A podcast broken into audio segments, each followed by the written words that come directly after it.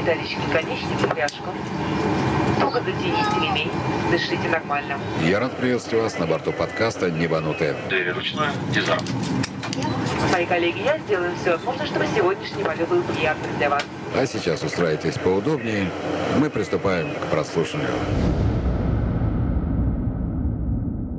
Здравствуйте, дорогие друзья. Алексей Кочемасов, подкаст «Небанутые». И сегодня снова в гостях Анатолий Ходоровский. Мы продолжаем разговор на тему ценообразования билетов, стоимость компаний.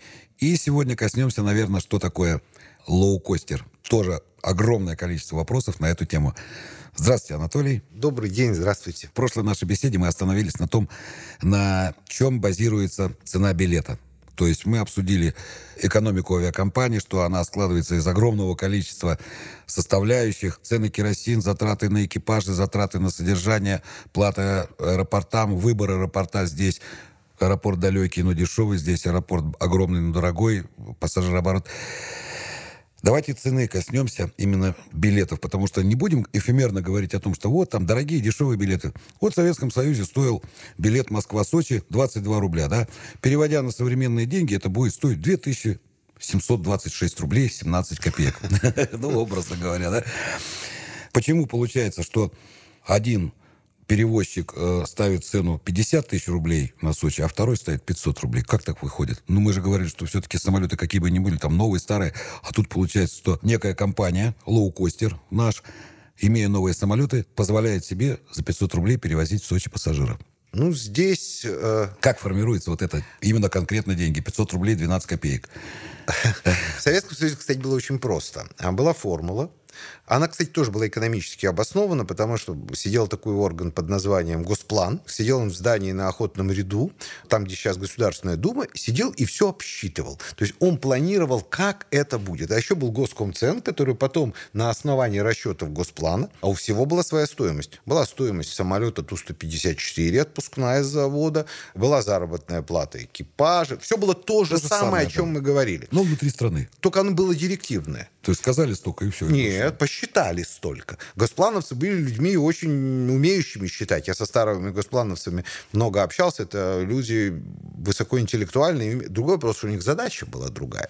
У них была задача вывести в целом баланс по стране. Откуда цена такая и откуда цена секая. Возникает. Они ее обосновывают. И была формула. Цена равняется тарифное расстояние, то есть то, сколько нужно пролететь, минус 300 километров, умножить на 1 рубль 667 копеек и плюс 12 рублей.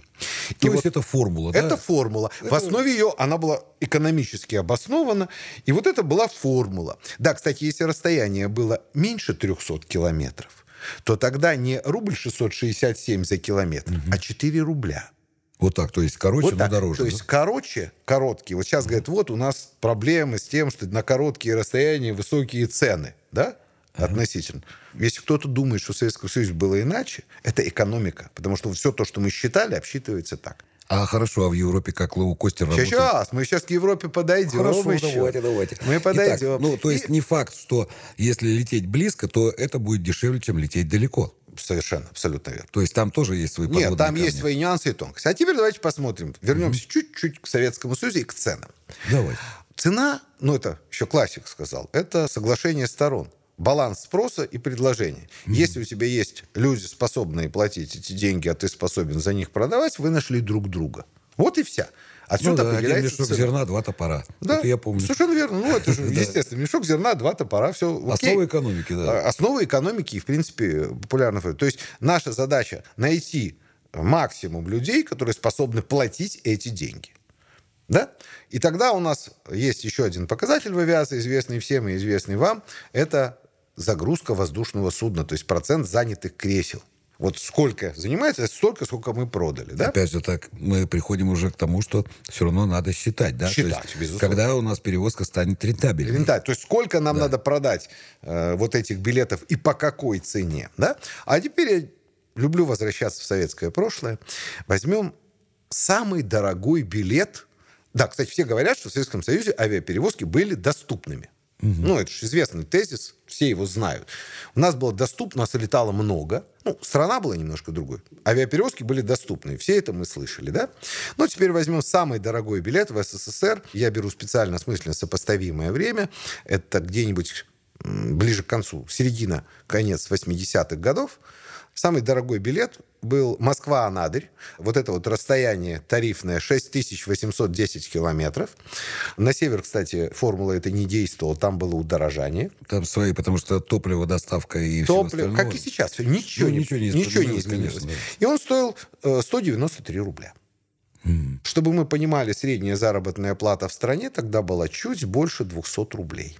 193 рубля стоил самый дорогой билет в нашей То есть, стране. грубо говоря, 87% от, от средней заработной, заработной платы. платы. Да. Мы... Ё-моё, это что да. я от своей заработной платы? Это вот сейчас, сейчас, сейчас, сейчас. Мы... С ума сойти. Сейчас мы при... Сумасшедшие деньги. Сумасшедшие деньги, безумные. Да. да, кстати, заработная плата того же пилота была тогда, ну, наверное, тысяча рублей. Командира корабля. Да? Где-то тысяча, да? Вот теперь представьте себе, что командир корабля, который работает день в Анадыре, Решился... Это в один конец 193 рубля. Да, да, в один конец, в один конец. Решил слетать в Москву с семьей из четырех человек. То есть, грубо говоря, пол зарплаты он туда-сюда, то есть туда-сюда ему обойдется. Вся, вся зарплата. Если семья из четырех человек, считайте грубо, это вся зарплата. Так вот, есть пересчетные формулы, ну, то есть по-разному считают через э, среднюю заработную плату, через пенсионные. Можно пересчитать старые цены в нынешние. Да, через бутылки водки пересчитывают. Да, все, через, через все, что угодно. Кстати, с бутылкой водки все дешевле, через автомобили можно попробовать. Ну вот я специально к нашей встрече подготовил свой пересчетный коэффициент. Не буду его объяснять. Надо умножить на 230. Поверьте просто. Поверьте, да, вот, вот просто да. поверьте, 230 и все. Да. А, вот. Есть такие постулаты, да, как, да. Ну, как Нет, мы переводим там QFI, QNH, да, да. когда мне говорят, надо на ступень 27,2 умножить, и это поделить, а это прибавить. Говорит, а почему так? Я говорю, ты не задавай такие вот, вопросы, вот, ты просто умножь, вот, раздели и прибавь. В любой отрасли да, есть. А потом вот проверишь, надо да, эмпирическим да. путем. Вот есть такой коэффициент 230. Да. 230. Мы посчитали и получили, что билет Москва-Анадырь сейчас стоит, должен был, 44 500 рублей. Ну, он примерно так и стоит, наверное, да? Нет? А стоит он, вот я посмотрел специально на сентябрь, на сентябрь, ну, то есть я специально брал не сезонный билет, а, потому что ну, там есть понятие сезонности на севере, ну, как мы знаем. люди в лето вылетают. Лето вылетает, а сентябрь, это я брал рядовой билет, он сейчас стоит 40 тысяч. То есть он примерно там на полтора процента дешевле советского времени. На 10 процентов. На 10, да. То есть... На 10 процентов.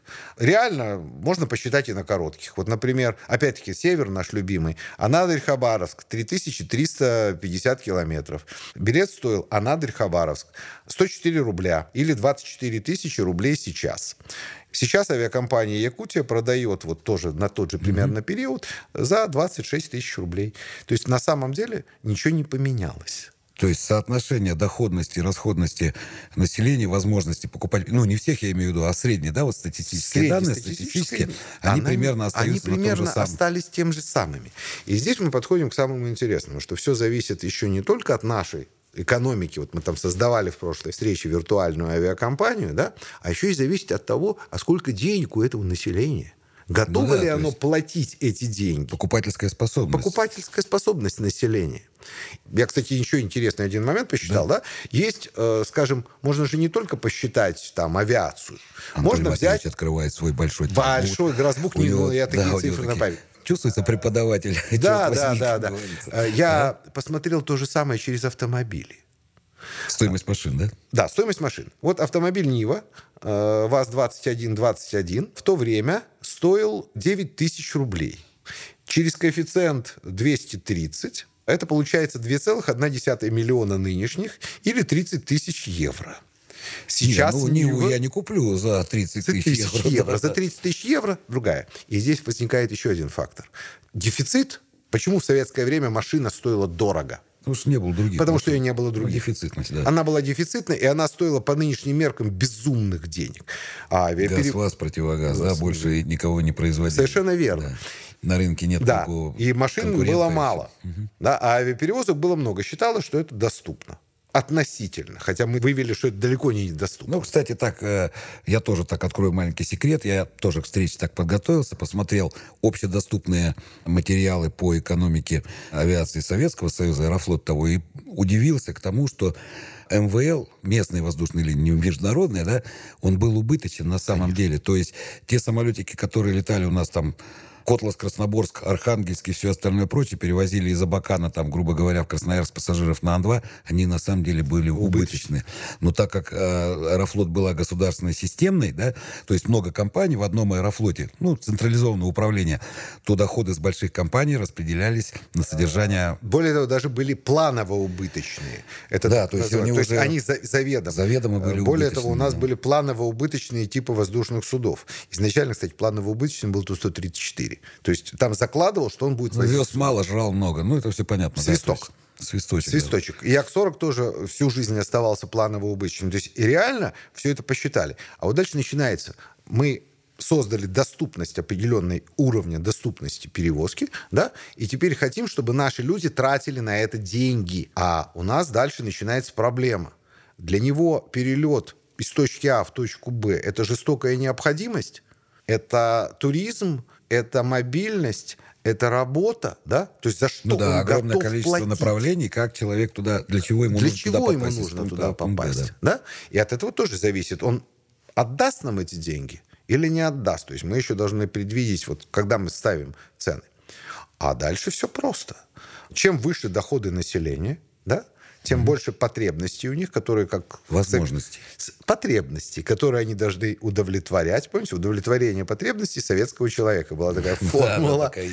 И у них появляется возможность для удовлетворения этих потребностей, и они садятся на рейс и летят на субботу-воскресенье к морю, на Ибицу из Эйндховена. Из Эйндховена. Угу. Это я не случайный пример привел. Понял, да.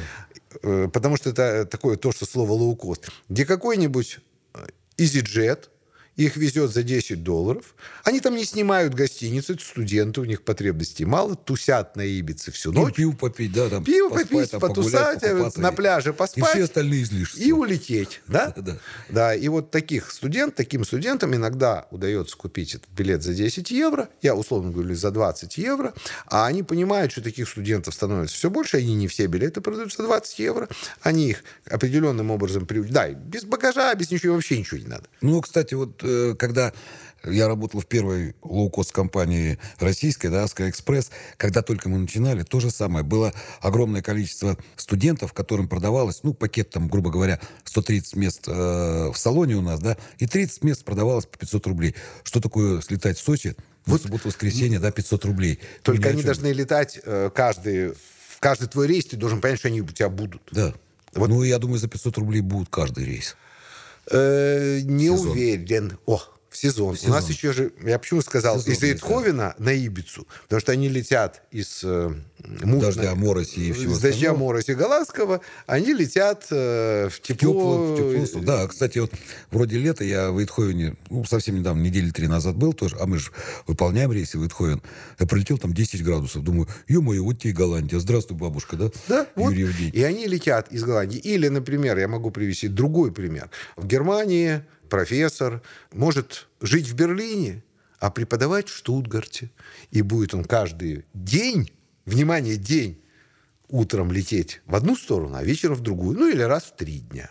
Да? Это опять другая потребность. А мы должны все это учесть, состыковать с нашими себестоимостью. Вот мы посчитали со своей экономикой. Все издержки срезать по максимуму, ну, особенно в начале, да? Все это разделить и посчитать стоимость этого билета. И low cost это надо перевести с английского.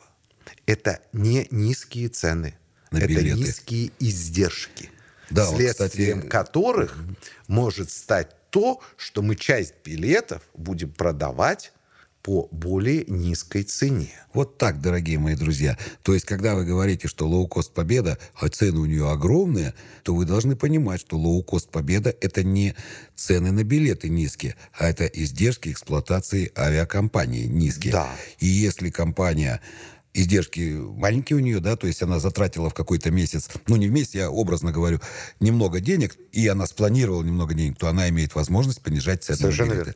Вот так вот. Более того, иногда бывают смешные случаи. Вот есть в Европе, ну, такие, из грандов, их несколько, есть такая испанская авиакомпания Vueling, которая Есть. тоже дочка Иберии, э, бывшая, ну, то есть это тоже... Подразделение. Подразделение, ну, как вот Подразделение, да. Победа у Аэрофлота.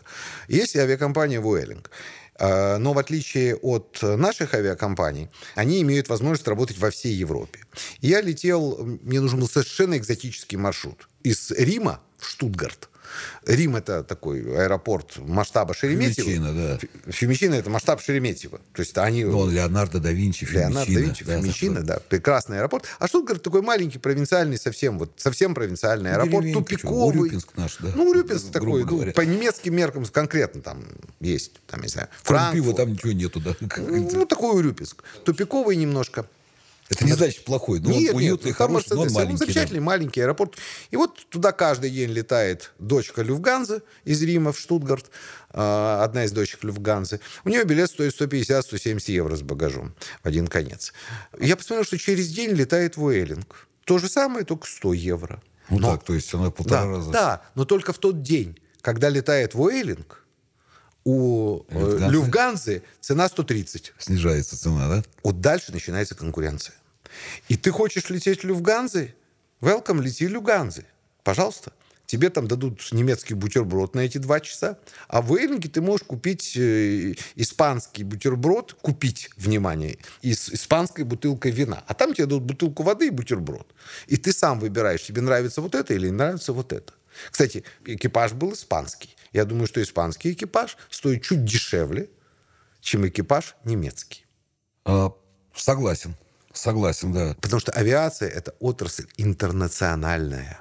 А наш любой лоукостер, да не только лоукостер, не может совершать рейс. Вот представь себе, Победа, летчик Алексей Кочемасов приветствует на борту из Рима в Штутгарт. То есть мы можем из России выполнять рейсы в Европу, можем. И то не, и то не всегда, и не везде. А почему мы не можем летать? ну, А там, это- Мюнхен, Париж. А давай, это отдельная тема о коммерческих Хорошо. правах. Не будем уходить в, в коммерцию в чистом виде, в структуру. А в ценах, да? И то есть они могут позволить себе вот это, да? Так вот, к чему я? Цена – плод конкуренции. То есть если работает один дешевле, но качественно, другой дороже, но там Тоже качественно. тоже качественно, с брендом, вот ты хочешь, да, ты вот любишь Люфганзу, welcome, лишние 30 евро. Это не означает, что кто-то из них работает себе в убыток, потому что они планируют все это, точно так же ценообразование, как и мы, реально. Множество в авиации беспрецедентных случаев. Вот есть другие модели, о которых мы не говорили, те, кто занимается транзитом. То есть авиакомпании, которые просто у себя пересаживают и вот возят. Ну, кстати, у нас вот есть авиакомпания из Сибири, которая вот так же пересаживает там, на Дальний Ну, у Восток. нас же есть, допустим, а, вот а, объединение, да, там, SkyTeam. У нас есть Не-не-не, я говорю мы не об этом чисто, сейчас, нет, да? чисто об авиакомпаниях. Чисто просто о Да. компании. Вот есть авиакомпания Air Baltic. Она тоже так, постсоветская, можно сказать, тоже там пару раз жестоко прокалывалась. Она сейчас везет около 5 миллионов пассажиров. Благодаря этому аэропорт Рига был в год? В год, В да, год, год. Э, Благодаря этому аэропорт Рига был бы у нас, если бы он остался у нас, так сказать, в мы его... В Советском Союзе. Да, ну в этом, ну, В в. Советском Союзе у него был миллион пассажиров в год, а сейчас 7. И он бы был после двух, трех московских и питерского пятым аэропортом страны. Так вот. Потому там- что он стал большим транзитным Потому что узлом, он стал да? большим транзитным узлом. Так вот, там есть интересная смешная история. Ты можешь лететь до Риги за 100 евро, а в Париж за 120. Де-факто ты платишь им за одно плечо. Потому что они на втором, тебе, им это выгодно. Потому что там есть и аэропорт, они привозят пассажиров. Там дальше начинает работать комплексная экономика. Мы же, к сожалению, зажаты вот этим фактором. С одной стороны, если ты сделаешь цены, а мы показали, что цены на билеты, они в общем у нас никак не изменились, да? Только средний уровень доходов населения – это средний уровень. И здесь надо понимать, что все хотят лететь дешево, да? все хотят лететь э, комфортно, все хотят, чтобы им еще накормили, дали конфетку, угостили бутербродом. а, Максимум за минимум. да, максимум за минимум. А мы-то в первой части нашей беседы мы посчитали, что максимум там очень много. Там очень много у нас издержек. Да, да еще чтобы за штурвалом сидел не черт знает кто, вот, а супер летчик Леха. Вот. Я дорого стою. О, вот, вот, вот. А чтобы это не мальчик был, а муж настоящий с опытом. И получается, что у нас вот этот дисбаланс. Угу. А, но главное, еще есть третий фактор, который мы никак не говорим. Это фактор масштаба. Нам надо много перевозок. А в Америке живет около 300 миллионов человек. И в Америке в основном все авиаперевозки внутренние. Самый крупный аэропорт Америки, э, его даже никто не вспомнит, называется Атланта. Да. Ух, я бывал в этой Атланте. О! Это обалдеть. Это обалдеть можно, там какие-то невероятное совершенно количество людей. Да, и это наверное, все в основном... китайцы перес... сейчас строят аэропорты по масштабам и по пассажирообороту больше, чем Атланта, но, но э, Атланта... я побывал там, по-моему, даже в 2006-2007, не помню, в каком-то году. Меня поразило, честное слово. Там эти подземные там поезда ходят. Там... Ну, сейчас уже этим ну, не там черти что. Ну, не удивишь, но тогда... подземный поезд. Да, уже Так вот, катастрофа. проблема в том, что это аэропорт внутренний, пересадочный. У него просто география такая. Хаб такой огромный. Хаб только внутри США. Так вот, в США живет 300 миллионов, грубо 320 там, по-моему. 100 миллионов из них мексиканцы. Да, да. да. А летает 600 с чем-то. То есть в два раза больше, чем население страны. То есть каждый, включая младенца, совершает условно один полет. И есть такой даже фильм «Небо в небо», где, ага. который рассказывает о жизни, так сказать, авиационного пассажира. И мы подходим к очень интересной вещи. У нас живет 150 миллионов человек, да? Ну и примерно Полетает. столько же. Но реально мы не знаем, сколько это паспортов, как мы говорим. То есть, по моим оценкам, это может быть 10-15 там, миллионов всего. То есть у нас э, другой пассажир. И найти того, кто найдет деньги на авиабилет. У меня такая идея сразу тут такая, я уже экономически думаю, а что мы не сделаем транзитные там аэропорты, допустим? Сделали, к примеру, у нас есть огромный аэропорт сейчас в Саратове открывается, Гагарин, он большой, хороший, все. Давайте сделаем его транзитным. У нас-то будет немножко летать, но у нас через Саратов начнем гонять. А, вопрос куда? Здесь же еще фактор географии. Да хоть куда, хоть ну, не, в Японию. Не, там не получится. Да? Не получится. Здесь же есть еще география. Земля какая, Алексей?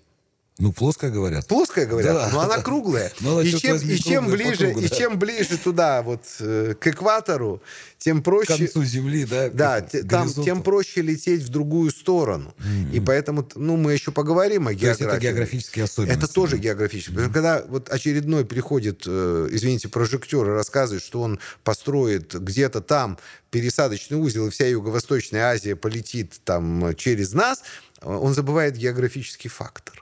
Потому что куда она полетит и как? Там Земля круглая, и летают да, кстати, по параллельным вот, а, меридианам. Помните, когда где-то на Ближнем Востоке построили самый огромный аэропорт, ну, он по размерам, там огромный-огромный. Они думали, что они сейчас сделают вот именно такой хаб, когда у них из Европы будут летать в Азию, там куда-то и все. Но Дубай, да, Эмират Дубай, Эмират не компания, а Эмират сам, да? Республика Дубай, да. да, она стала именно таким хабом, а тот аэропорт где-то хотели они в пустыню, он не пошел.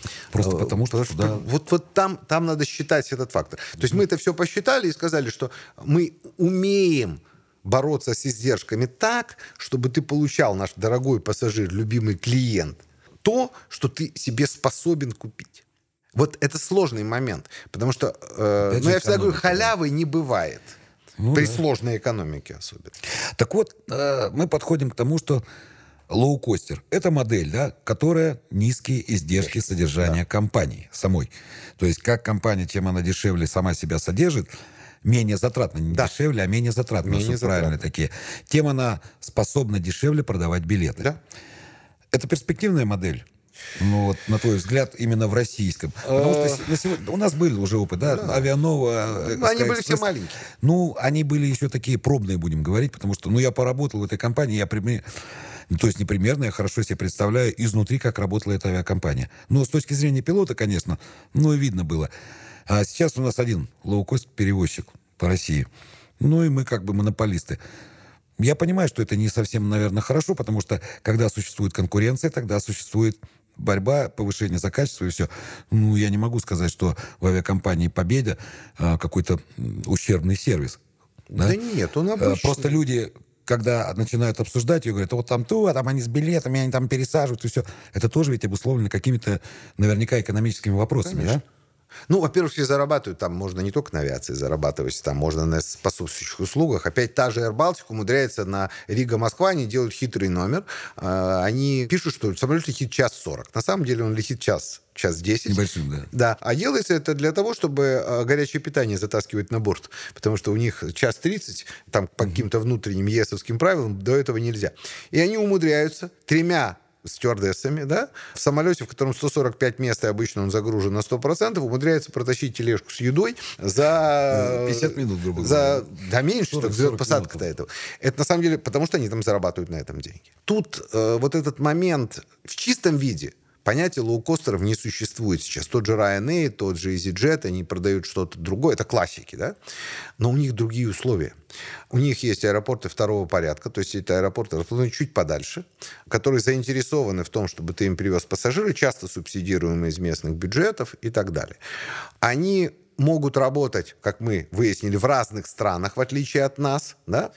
А в России ограничены инфраструктурные возможности. То есть у нас нет второго уровня аэропортов. Ну да, у нас получается, если мы летаем в Милан, вот опять же, мы выполняем рейсы в Милан.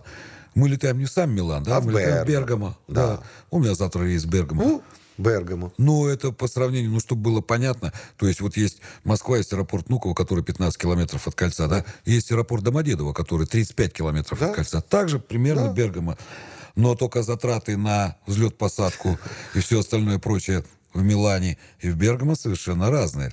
А у нас, получается, мы летаем ну, я даже затрудняюсь сказать, но у нас расстояние немножко расстояние другие. Расстояние другие. Во-первых, да. и надо же понимать, что мы еще эффективно считаем, совершенно верно, как пилот, понимаешь, по расстоянию. То есть мы можем слетать один раз на самолете э, в Иркутск, или в этот момент э, трижды прокрутиться между, я не знаю... Ну, Москвой и Чебоксарами. Москвой и Чебоксарами. Да, или внимание, между Римом и Пизой. Сицилией. И Сицилией. И Сицилией. Да, Палермо да, какой-нибудь. Да, там. только и там мы можем продавать. Вот мы заработаем 100 евро. Я сейчас условно mm-hmm. на Москва-Иркутск, и нам все скажут, о, ура, это 7 тысяч рублей, замечательно, да? Mm-hmm.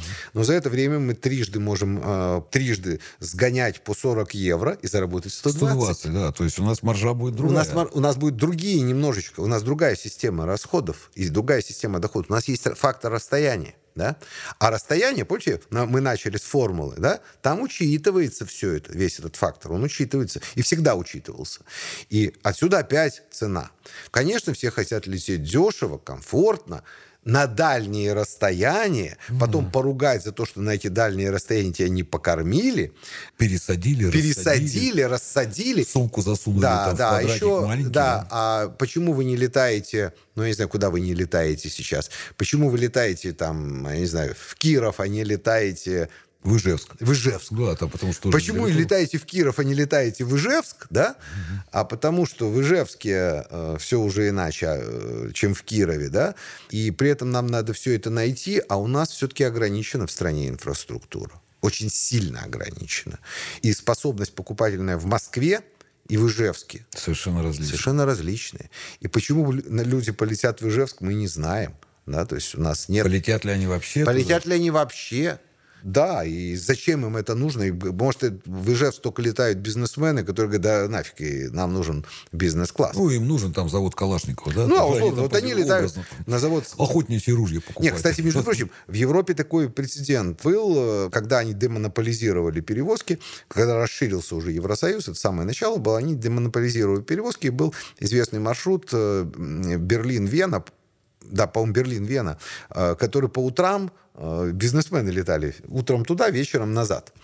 И э, очень долго там боролись с монополизмом и придумали, как побороться. Есть такая маленькая, но гордая авиакомпания «Адрия» из Словении, которые mm-hmm. разрешили выполнять рейс, значит, Вена-Берлин. Все недоумевали, с какого боку, а они дали рекламу. У них был такой CRG 200 только они начинались, им было 50 мест, и они были все в кожаном салоне. Mm-hmm. И, значит, у них была реклама, что у нас, так как мы у нас не можем устроить бизнес-класса, у нас все кресла бизнес-класса.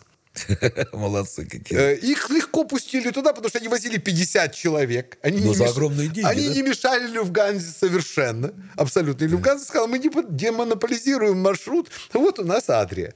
Так вот, мы же такого не можем сделать. У нас нет... Хотя, вы знаете, вот, а, я вот наблюдаю, у нас, наверное, есть такой маршрут, это Екатеринбург-Москва. Потому что а, я не первый, ну, то есть летаю много, да, поэтому я вижу людей, которые там улыбаются, тропа. Потом я с ними поговорил, говорю, ты тут летаешь как на работу? Он говорит, не поверишь, я летаю на работу. работу. То есть, видимо, его компания там в Екатеринбурге Да. или в Москве, она ему покупает абонемент, да, на нашу компанию. Да. И этот человек там 2-3 раза в неделю, он утром вылетает из Екатеринбурга Так в вот, Москву. это же мы должны все Да-да-да. учесть. А разный пассажир. А тот пассажир, который один раз, накопив за год, да, Да, все. все, что можно, он купит из Иркутска. Вот наш коллега Горячев любит приводить пример с Улан-Удэ. Да-да-да. Вот, вот этот Улан-Удинец собрал вот Все себе свои деньги, все да. свои деньги, один раз в жизни полетел, продал, и там. полетел в Москву, да? Нам очень хочется продать ему не за 7, но за 5. Но ведь он полетит один раз. А в следующий раз мы повезем пустое кресло. Да, то есть мы его в один конец привезем, да. ну, и- условно. ну, а- а образно, назад он конечно. поедет на поезде. Я, я утрирую, хотя сейчас и поезд дороже. Так вот, реально вот этот фактор цены, да, это еще и внутренние факторы. Когда начинается обсуждение «я хочу», «я хочу, чтобы было дешевле», «я не вижу у них дешевого». Дешевое – это соотношение твоего кошелька и расходов авиакомпаний. У нас была одна авиакомпания, я не буду называть ее, а, она возила очень дешево, особенно в последний момент, потому что ей нужно было собрать много денег сегодня, завтрашний день ее волновал очень мало. Вот, она возила 10 миллионов пассажиров по европейским в год. Это по европейским меркам очень маленькая компания, у нее был достаточно большой парк. А, Закончил, да, ее все очень любили пассажиры, ее любили многие, да вообще у нее общество поклонников было. После нее осталось 3 миллиарда долгов долларов. 3 миллиарда долларов. Это адские деньги. И ты знаешь, что это за авиакомпания. Ну, конечно, знаю. Ее все знают. А после этого перевозка ее пассажиров, которым они продали билеты, но перевести уже не могли, занимался э, президент страны. Вот здесь вот баланс этих интересов должен быть. У нас небольшая экономика, она не очень сильно растущая. В мире есть такой один смешной показатель, сколько нужно, какой должен быть рост. Вот мы говорим, мы хотим расти, у нас должно быть больше пассажиров. Есть такое одно смешное макроэкономическое соотношение о том, что рост пассажиропотока не должен превышать роста экономики, то есть роста ВВП, более чем в 2,6 раза. Эмпирическая абсолютно формула, которая выведена давным-давно. Тоже не спрашивай, откуда, да? Это, это Поверьте там, ее многие экономисты пытались обосновать, так получается. И вот тогда у тебя темп роста экономики связан с темпом роста доходов населения и с темпом роста авиаперевозок. Так вот, у нас, возьмем прошлый год, темп роста экономики 2,3%. Это ВВП, да? ВВП, да. Это ВВП. Валовый внутренний продукт. Да-да. Э, Не Владимир Владимирович. Да, я понял, да. Не, Владимир Владимирович. Темп роста ВВП 2,3%. Темп роста количества перевезенных пассажиров 13,1%. Итого соотношение превышено в 5,7 раза. То есть авиация растет быстрее экономики.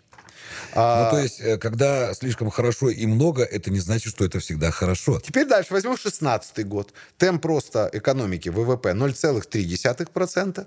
Темп По роста количества... причинам, По да. объективным Мы причинам. понимаем, мы, да. мы молчим, мы не политикой не касаемся. Вот. Темп роста количества перевезенных пассажиров 11,2%. Итого соотношение в 37 раз выше. К чему это приводит? Это приводит к тому, что у тебя появляется много емкостей, то есть много самолетов, много кресел в них, Потому что потребность такая потому огромная. что нет, а рост количества пассажиров, вот, которых мы ищем, мы ищем их еще, ну, как бы пытаемся классифицировать, найти их, выявить тип, которые- выявить тип да-да-да. этот. Вот это бизнесмен, бабушка, я не знаю, студент, Ну там, да, не знаю, кто. Тот кошелек, который может... Кошелек да. Мы разный, да? кошелек, да. То есть, а вместо этого мы говорим, ой, мы будем больше, больше, больше, больше возить пассажиров. Мы демпингуем, у нас образуются избыточные емкости, да? А дальше начинается смешно. Дальше все приходят и говорят, слушайте, а, э, так сказать, э, убытки, а давайте повысим зарплату пилотам. Вот кто ж это надо повышать? А с чего? И вот вопрос. Цена – это баланс интересов потребителя и производителя. Классика марксизма, ленинизма. Эх, какой я молодец, когда я учил научный коммунизм в училище, политэкономию и все остальные сопутствующие предметы. Но время наше, к сожалению, подходит к своему завершению. Пора завершать нашу беседу, что очень и очень не хочется делать, но время неумолимо. Напомню, с нами был Анатолий Матвеевич Ходоровский, преподаватель МГУ, экономист, специалист в авиации по деньгам. Мы обязательно снова встретимся и давайте коснемся еще одной животрепещущей темы в следующей нашей беседе. Это пролетные, да, пролетные, как правильно там не вспомню. То есть за что получает Аэрофлот, не как именно компания, а как договорное предприятие, деньги за то, что летают над нашей родиной самолеты. Поговорим об этом, о провозных емкостях, поговорим о такой тоже немаловажной части бизнеса э, авиакомпаний, как туризм, да? Давайте. Может, наверное, немножко об истории. И об истории, да, откуда все-таки растут ноги. С вами был Летчик Леха, подкаст «Небанутые». Подписывайтесь на нас. Всего доброго. Спасибо, Анатолий. До свидания. До свидания.